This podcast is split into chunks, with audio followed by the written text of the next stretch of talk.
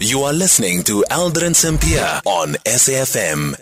11 minutes after 5 o'clock in conversation next with uh, Muyowa Mutemwa, who is a CSIR group research leader for data security and analytics.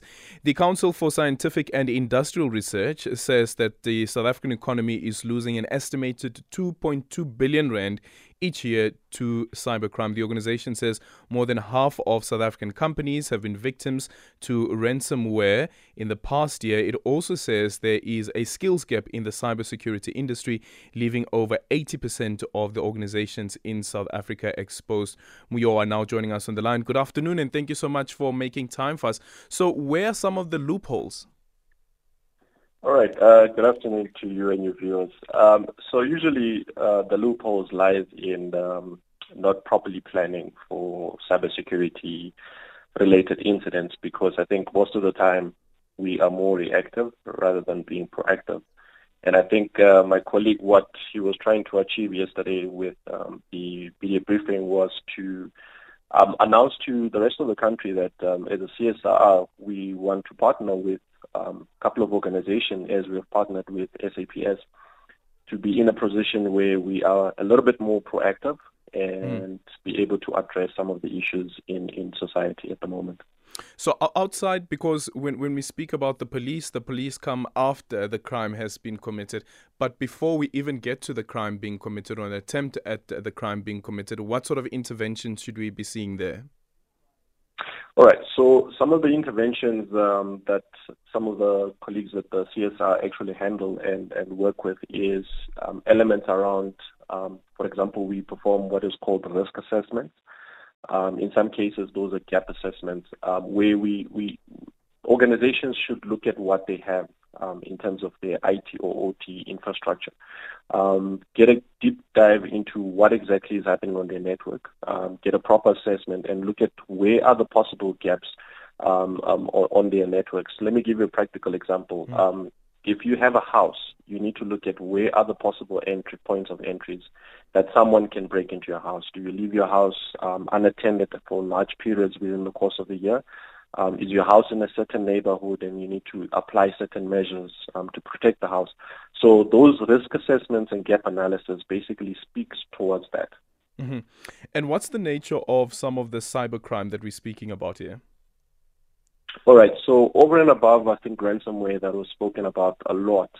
Um, and of course, with ransomware, we the 2.2 billion basically comes in, and the fact that um, a lot of organizations can't do business while they're handling um, what do you call this um, ransomware. Mm. So some of the crimes also involved um, identity theft. I think some of the investigations that have gone through my desk, because I'm more on the reactive side um, in terms of uh, we handle incidents. We we are called when organizations face incidents.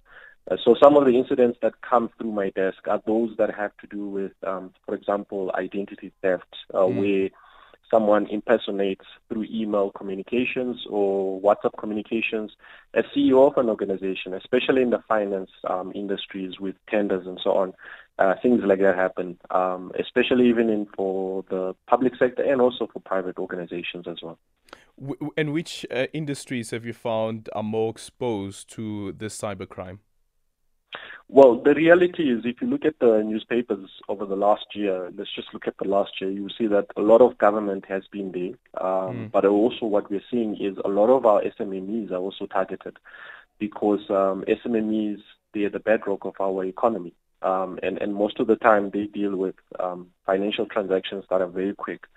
So you can think about you running your own um, um, say, company, and someone has access to your emails, starts issuing out invoices and paying to a different account that doesn't yeah. belong to you, means that you lose revenue. You're never going to get that revenue. You're expected to do the work, but you can't get that money back. So in, in some cases, that's some of the things that um, are happening. Yeah, and and phishing does it play a major role at all? Of course it does, because uh, with phishing, uh, especially phishing is categorized under social engineering. This is the, the the aim with phishing. I think phishing is just one of the social engineering attacks. We've got spear phishing, which is targeted towards specific individuals within an organization. So maybe someone who's looking after finance, and then we have maybe whaling, someone who is like a, a, big person in the organization at the C level. So, of course, phishing plays a big role um, because phishing allows threat actors to get access to someone's credentials. Credentials mm. are very important because with credentials, if I get the credentials of a CEO, it means that I can assume a role of a CEO and communicate to his subordinates within the organization, ask them to do things that they wouldn't normally do. And in some of the investigations that we've come across, it's basically someone faking that communication um, and, and asking people within the organization um, through spoofed emails to say, can you do this or this? Can you transfer money into this? And when we do the investigation, we then realize that email was mm. actually not a real one, it's fake. Yeah. So then, for, for, especially for SMMEs, because we also know that the cost of doing business for them is, um, astronomical. Um, but in the meantime, what sort of interventions can they put in place, and also that level of awareness as well? Some of the people also using um, their personal phones um, to do their business transactions. All right. So um, again, I think thank you for the question. A little bit complex, but I'll try and make it a little bit easy. With SMMEs, I think the one thing they need to start doing is cybersecurity is not for large enterprises. Um, it's not for the banks. It's not for government entities. It also applies to them as well. So it means that, let's say, for example, you're running a small company of three people. At least one person in that organization needs to understand what cybersecurity is, just basic understanding what a phishing email looks like, what an email that looks suspicious looks looks like, and also documenting what are some of the mandatory things that happen within the organization, so that when someone deviates from that policy, you can quickly pick it up to say that we do not communicate like this in the organization. Um, so those are some of the things that they can do. Um, the, the, the great thing that we have is when it comes to our economy and the way things are set up in our country, a lot of organizations are actually teaching people on an individual basis cybersecurity. It's taking time and actually learning from that. So those things become very important. And also using personal devices is very important. You need to se- separate your personal device from your your your work devices. So let's say, for example, you're you're an SMME. Um, I would suggest that get a smaller device that you use for personal um, things, and get another one that you use for your organization or your company, because there you can then protect and separate information. Um, because personal ones, we've got children who mm. go to websites and gaming sites where they download something, they install something, and now that thing compromises your whole organization. So those are things that um, they can maybe take in terms of uh, precautionary measures.